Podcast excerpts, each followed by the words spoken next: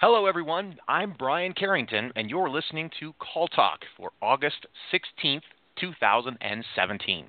Today's topic is building a customer focused culture in your contact center. And of course, if you're listening live, we invite you to be a part of the show and ask questions. The best way to do it is just to email me at brian at benchmarkportal.com and I'll get them in.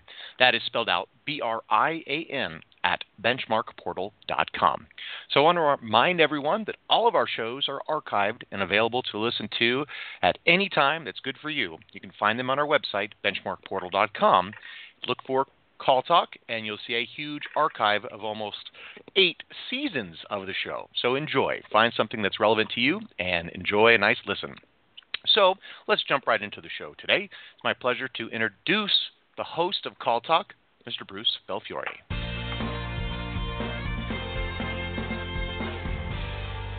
Thank you, Brian, and welcome back to Call Talk, everyone.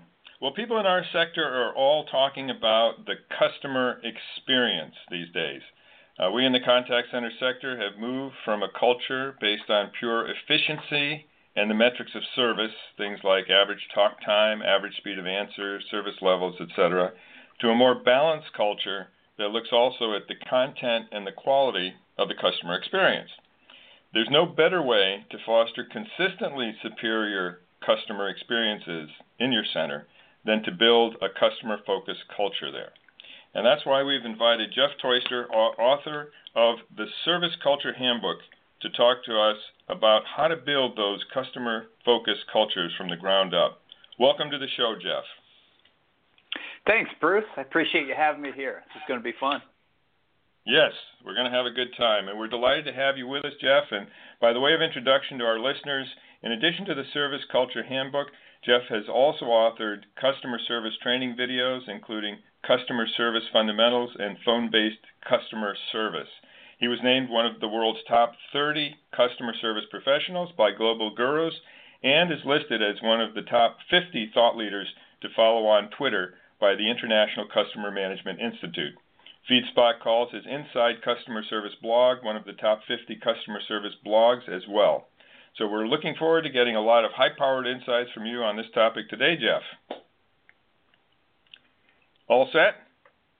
All set. Okay, great. Well, let's start with the, the basics, Jeff.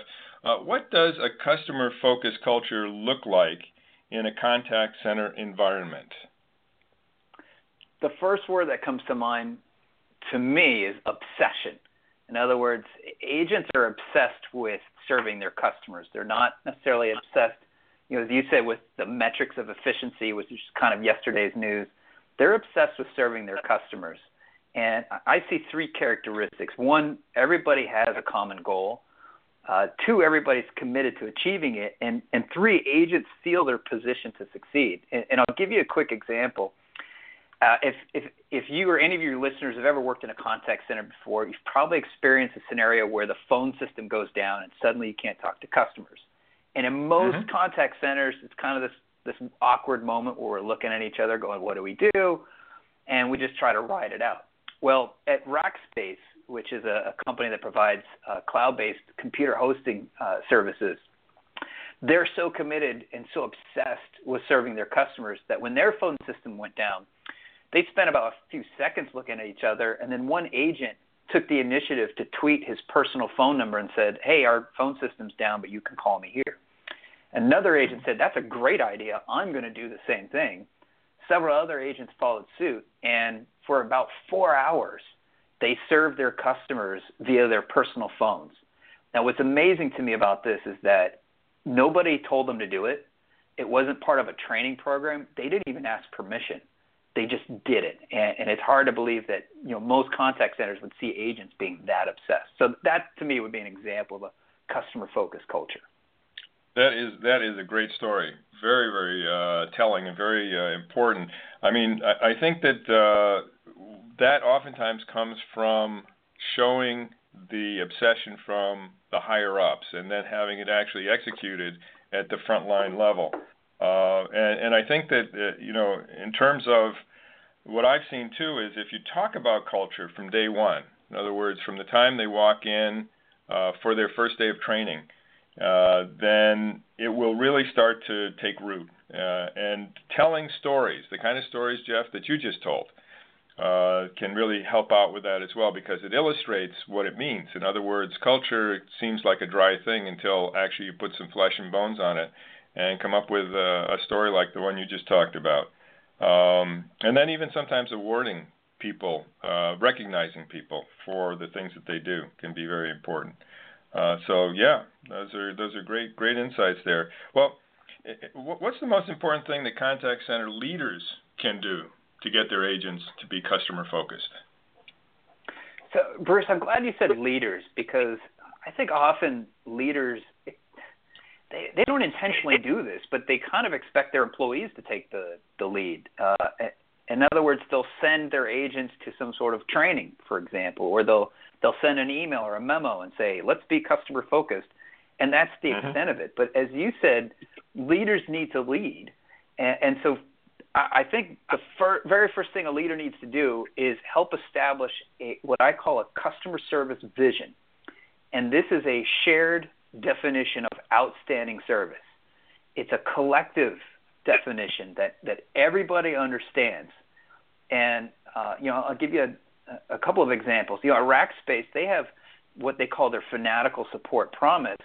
And it, it doesn't promise that nothing will ever go wrong but it does say we will rise to the occasion if something does go wrong, which, you know, tweeting your personal phone number is, is definitely rising to the occasion.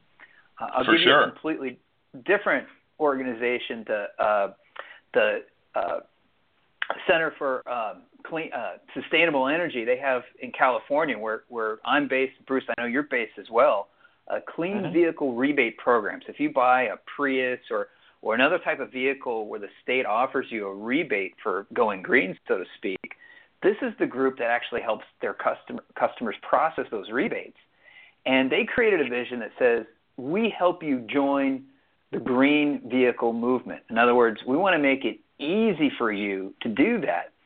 Now, the entire team created that vision, but it's up to the leader to reinforce that vision on a daily basis, to hire and train based upon that vision, and to empower agents to actually help their customers fulfill that vision. So I, I think you said it well. It all comes back to leaders and, and creating that clear vision for everyone to follow.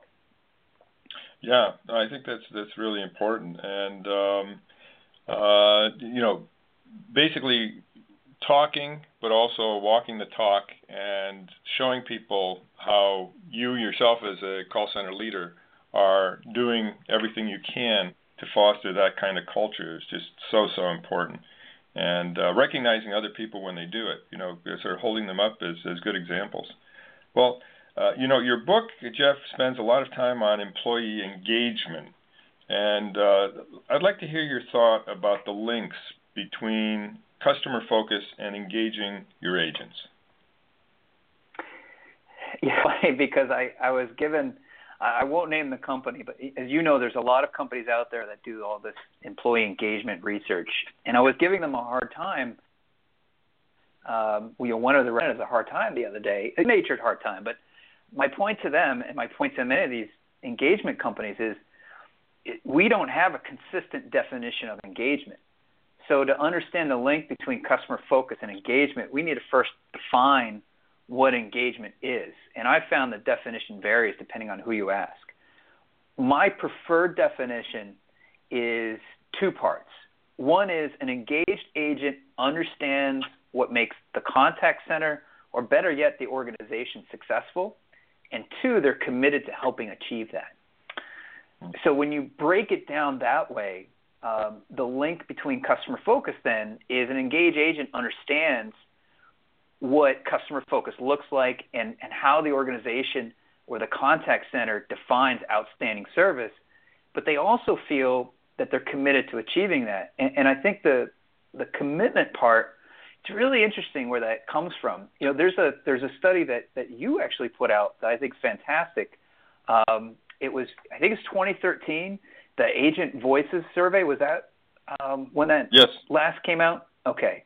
That's correct. And, and, and there was about to be updated. That's correct. Yep. Oh, mm-hmm. I can't wait to see it. Uh, and and here's why: there was a, a set of data in there that that you had produced that showed it was agent satisfaction by how long they've been in the contact center. Now, satisfaction and engagement are different things, but satisfaction is certainly a job satisfaction is a driver of of engagement. So we can still look at that as a signal. And one of the things that that really struck me when I looked at that report was that sat, agent satisfaction takes a nosedive after about three months. Guess what happens in the typical contact center after three months? The sta- typical contact center spends about 12 weeks or three months training and nesting their agents. So satisfaction dives once the agent starts working on the real job. And, and, what that tells me is that the contact centers aren't doing a good enough job empowering agents to fulfill that vision and take care of their customers. Mm-hmm. And, and, and I, I, think that's the real opportunity. If we want engaged agents who are customer focused, we need to make it easy for them to be customer focused and fulfill our, our shared definition of outstanding service, that, that vision. Mm. No, I think that is key, very, very important uh, insight. And uh, empowering agents, obviously, is not just one thing. What you have to do is put them in a situation where they know what they're supposed to do, they believe in it, and then they have the tools to be able to execute on it. So, uh, you know, the, in terms of the knowing what they're supposed to do, that comes from the training. Uh, in terms of, you know, wanting to do it because they are engaged with it, part of that has to do with values too. So when you're trying to communicate these things that we've been talking about through the culture, uh, part of it's, you know, keeping in mind that you have to give them a sense of purpose as well, particularly the millennial generation. It's not just what do you have to do, but why it's important to do it and important to do it really well. And I'd be interested in your thoughts on that also, Jeff. Um, and you know, to engage their values, right, as well as their intellect and um, and their their engagement in terms of just uh, the the mechanics of what they do. Uh, what thoughts do you have on that, Jeff? Well, I, I think you're absolutely right, it, and it's not. You know, we kind of talk about millennials, but it's not just a millennial thing. We all want to go to work with a purpose, and that's where that customer service vision comes in. That shared definition of outstanding service that says this is our purpose when we go to work each and every day. And, and you said something else, Bruce. I think is really important. You know, a lot of people think of empowerment as authority. In other words, I empower you by giving you authority to uh, let's say spend that extra two minutes on a call to serve a customer. Fantastic. It, it, empowerment does include authority, but you mentioned tools, and, and I think that's critical. In other words, I can. I had an issue. I won't name the company, but uh, I was trying to buy some furniture, and online it, it said this furniture will be delivered in four weeks. And when I actually put my order in and processed it, it suddenly said, well, it's going to be five and a half months. So mm. I talked to a customer service agent, and and they were empowered in terms of the authority to provide information and spend extra time, et cetera. But what they didn't have was the right tool to understand why did it jump from four weeks to five months, and was that time accurate, and was there anything else they can do instead? They didn't have the resources because the company had two different inventory management systems that weren't talking to each other. So you're you're so right. It's it's the purpose and believing in that, but uh, that quickly erodes if each and every day you're taking call after call after call where it's I'm sorry I can't do that. I'm sorry I can't help you. Unfortunately, we're unable to because of the system. I mean, no one wants to work in that kind of environment. Mm-hmm. Yeah, no, systems are so important in, in this. They are part of what uh, brings things together. And I think that managers need to develop the arguments and the um, you know approaches that will allow them to better talk to their superiors about what they need so that they can give their agents the tools that they have to have to give really good customer service. And uh, knowledge management systems are oftentimes, you know, problems for, for call centers. You see that all the time, I'm sure, Jeff. The, the situations that you were just talking about, uh, customer relationship management systems that um, disappoint in many ways. Uh, those poor people who have to labor with, you know, a dozen legacy systems ta- uh, desktop systems yeah. and maybe do cut cuts and pastes in order to sort of take this information and put it over here, and sometimes they forget, and so there's holes in it, etc. Yeah. And you know, if they if they uh, there was a uh, an investment made in some middleware, you know, you don't necessarily have to do a whole rip and replace even. Maybe you just get some middleware in there that uh, brings these things together. And yes, it's an investment, but you can figure out the return on that investment. And the return will be both in terms of uh, less time that the agent has to spend doing things that the agent doesn't want to do either because it's very boring, um, as as well as the fact that they will simply be able to serve their customers better, more quickly, and uh, you know, in, a, in a more high quality way. Absolutely, but I, I think that return that that you talked about quite frankly, I think contact center leaders need to get better at that. Uh, when mm-hmm. when I see contact center leaders talking about improvement, I see them talking about programs or initiatives. Mm. I don't see them articulating the business case. And I'll give you an example. Uh, I I was working with a contact center leader who was really wanting to improve the customer experience, and, and he showed me this long email that he sent to his company president articulating this program in great detail. And I said, that's great, but but realize that your company president is going to read that email, and the message is, hey, can we spend more money, please? There's, mm-hmm. There really needs to be that cost benefit analysis. And, and as we dug into that, he showed me another email from his president that said, hey, folks, we've got a big problem with customer churn. In other words, we're losing more customers than we should. And that was the opportunity. Uh, and, and what I suggested was go find out what aspects are causing that churn and what aspects your contact center can contribute to and hopefully improve upon. And that's your business case. That's what your executive leader wants to hear is here's a problem that you've identified and, and here are some numbers that back it up that says we've got a solution. And I, think that's a real opportunity for contact center leaders to get better at speaking the language of their executives. Mm, okay. No, I uh, second that very, very loudly because it, it's really what you, uh, our listeners, as contact center leaders, can do to get buy-in from executive leadership. Uh, and it, so much of it's yes, having a clear view of what it is that needs to be done, having a clear way of being able to articulate it on an operating level. But then when you're able to also translate it, as you said, Jeff, uh, into economic terms, that you're showing respect to for the things that they're sweating about in their corner offices every day. Because remember, they have to uh, come through with the financial performance, with the earnings per share, all of that sort of thing. And if they see you as just a cost center, which is out there, um, you know, draining money, that's one thing. On the other hand, if they see you as an opportunity for uh, return on investment, for extra earnings per share, uh, then all of a sudden they look at you in a totally different light. And that's what we want. We want you to, uh, to be able to communicate to them in their language, as you said, Jeff, because everybody's got their three letter acronyms, right? And for those guys, right. for those people, right, uh, women and men in, in the corner offices, they're sweating about uh, return on investment and particularly earnings per share. What are they going to be yep. reporting? Yep. And if we can actually uh, show either something that is going to reduce costs in a way that is going to add to their earnings per share, then all of a sudden you, you earn yourself a, a place at the table in terms of senior management thinking. And I think that's really, really important. You know, it's funny you mentioned uh, a return on investment. I, I, I wish I was making this up, but I've, I've seen so many contact center leaders refer to a return on investment as it got better or our customer satisfaction went up five percentage points.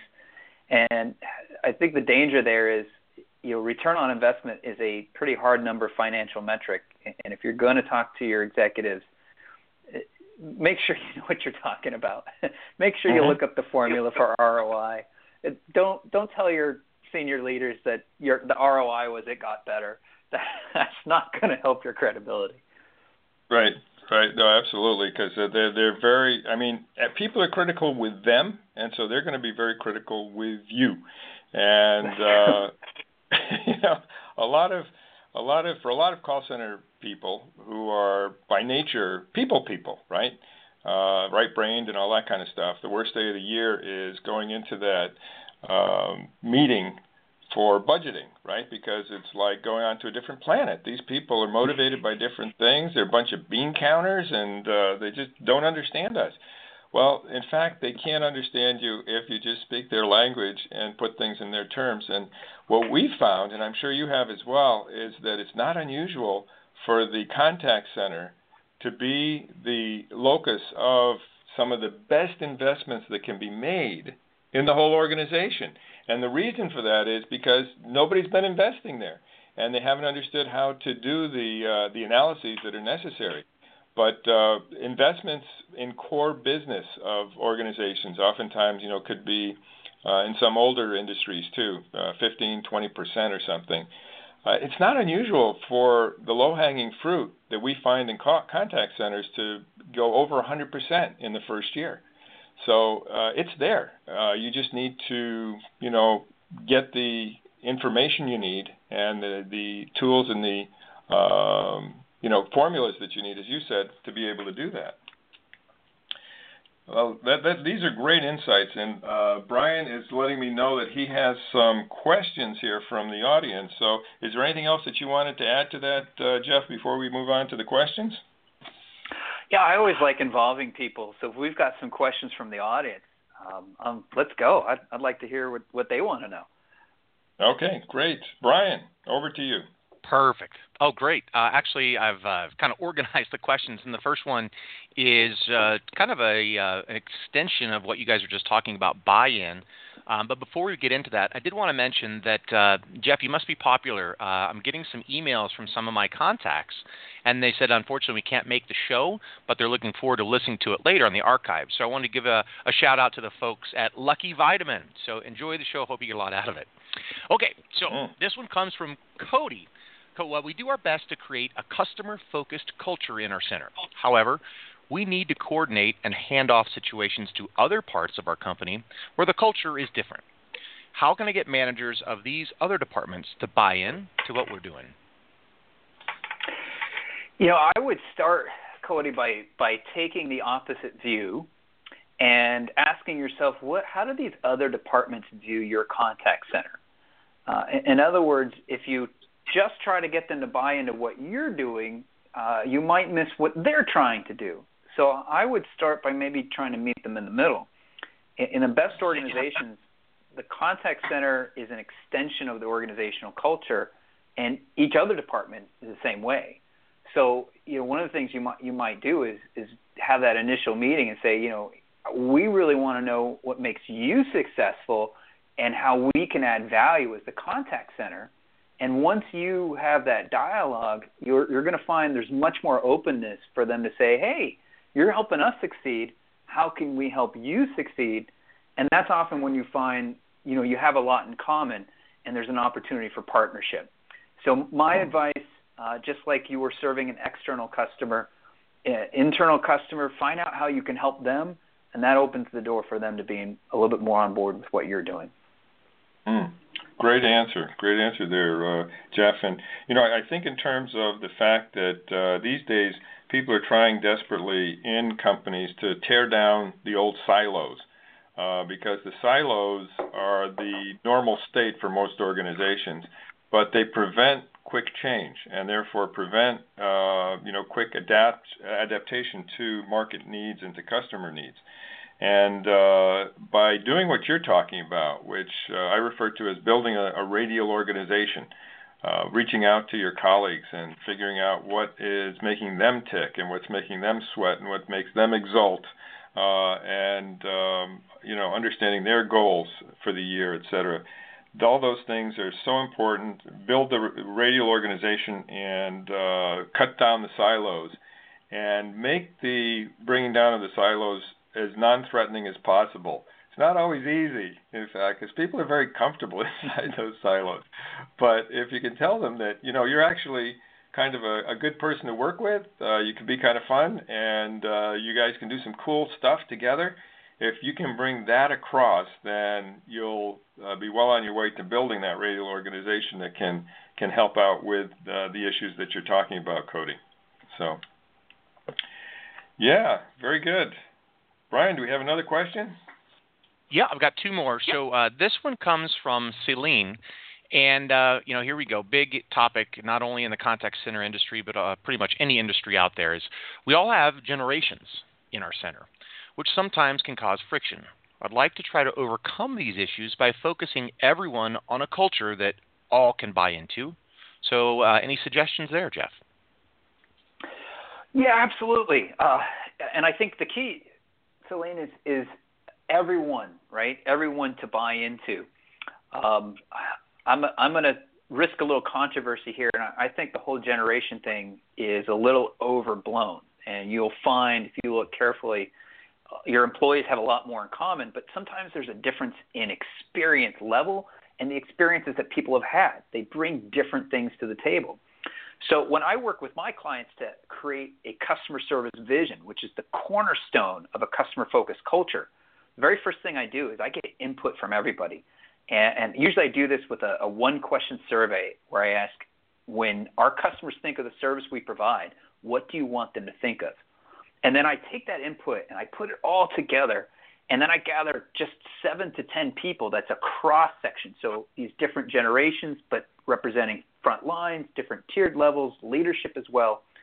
And we actually write the vision. And, and the reason I only have seven to 10 people is I found through trial and error that is the appropriate number of people. Too many more, more than that, and you're going to get too many voices in the room. It's hard to wordsmith. Too few, you don't get enough voices. So the seven to ten people should represent these different levels of experience. And what I found is in about two hours, you can usually come up with a fantastic customer service vision that really resonates with everybody in your contact center. But but notice the whole process is about involving everybody and giving everybody a voice so that everybody, regardless of role or experience, feels like they have an ownership stake in that culture. Yeah, no, that's so so important. And Selena, as I was thinking about what you said or what you asked here, one of the things you mentioned is causes friction, and uh, I would agree with Jeff that in many cases the generational differences are overblown by the analysts. Uh, they're fun things to write about, and now I've just seen something come through, Jeff, on Generation Z. So one of my colleagues is yeah. saying, "Oh my God, we haven't even figured out how to deal with Gen X yet, and uh, the the millennials, and now they're throwing another one at us. You know, these are people who've right. uh, born, been born even later." Um, so you know, but I th- think that sort of thing is, is fun to look at. Can sometimes be overblown, but try to analyze, Celine, in your situation. Are we really talking about generational differences, or are they cliques based on age? Because sometimes they uh, won't be actually uh, meeting the same definitions that the pundits are putting in those articles that you're reading about. In fact, you may look at them and say, well, you know, these people are definitely a, a grouping inside, and they're they're uh, uh, the same age levels, sort of thing, but uh, they're not sort of meeting the definition. Well, it, it could be that it's it's something more common than that, and uh, but you still have to deal with it. They're basically social silos that are based on sort of cliques and and uh, personal affinities, and and there you know you need to take that into account and you need to deal with it a way that causes those cliques to melt and to melt into the common culture that you're trying to get using, I think, the um, techniques that, that Jeff was talking about. And um, so th- that would be my, you know, thoughts on that as well. And Celine, best uh, best wishes on that because I think it is important that you uh, melt those social silos and get people to all be focused on that, that culture of uh, great service to your customers. Okay, back over to uh, to Brian. I think we've got time for another question, don't we? Yep, looks like we got just a couple minutes left, um, and so uh, this one comes from Stephen. Uh, another hot topic out there. We're uh, going to pilot an at home agent program starting next month. And as a manager, what should I be concerned about on the culture side? Well, I'm glad you're doing a pilot versus jumping full bore because you're going to learn a lot from that pilot, Stephen. Uh, let me share with you some things that I've seen some really customer focused companies do uh, to build that culture. Uh, one is they they have touch points. So, for example, uh, JetBlue, uh, which is a very strong customer focused culture, they have their agents come in uh, at least quarterly. And, and, so it helps avoid that sense of isolation. We do a little team building, et cetera. Uh, I've seen uh, Starbucks with their internal contact center. Uh, so this is they're supporting different stores. One of the things they do is uh, they have some of their more experienced agents create um, like uh, do tastings where they lead the team through tastings, even though they might be remote in doing this. So you're you're finding ways to feature people who are working remote, kind of leading an activity. And, and then something I see contact centers generally doing is just having video-based check-in meetings, one-on-one perhaps with a, a supervisor or with teammates having internal communication systems where everybody's sharing ideas. So I think you can draw from, from a few examples, but the overall theme should be understand that working on home at home can be a little isolating at times. And if you can find ways to draw those people back into the daily environment and interactions that we have with our co- colleagues in the office, I think you'll you'll avoid some of that erosion of your culture. Oh, yeah, I, mean, I would agree with everything Jeff said. Uh, that uh, the at-home agent programs are not just a matter of pushing out technology and training. Uh, it is a matter also of pushing out the mission of the company and the culture and making people feel a part of that. You know, sort of drawing them into it, even though they're they're based uh, outside the company. And it can be done. And uh, you know, by doing a pilot on it, you'll learn the best ways to do it in your environment. So, uh, Stephen, good luck to you. I think that's uh, something that will add flexibility undoubtedly to your scheduling, and that in and of itself could be something that um, helps out in terms of morale and helps out in terms of uh, the culture. So, great. Well, these have been uh, fabulous. Unfortunately, we've come to the end of our time period here. Jeff, I wish we had another hour or two to talk. But um, are there any final thoughts that you have before we turn things back over to Brian?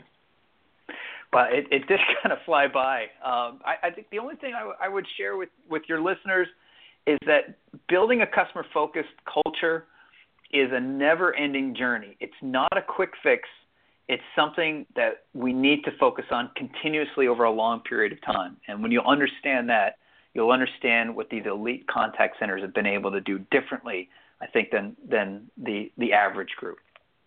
Mm-hmm. Okay, very good, uh, great thoughts there. And uh, Brian, I'll turn it over to you to to wrap things up. And thank you very much to our audience. Sounds good, guys. Well, uh, thanks, of course, to our uh, guest today, Jeff Toister, as well as our host, Bruce Belfiore. Another show here of CallTalk is in the books. And, of course, you can join us anytime that's good for you in our archive, where we have over seven seasons of the show on our website, benchmarkportal.com. So uh, go ahead and head there, find a topic that works for you, and enjoy. So, from all of us here at Benchmark Portal, keep those headsets steady and, of course, your fingers ready. This is Brian Carrington signing out. Have a great day.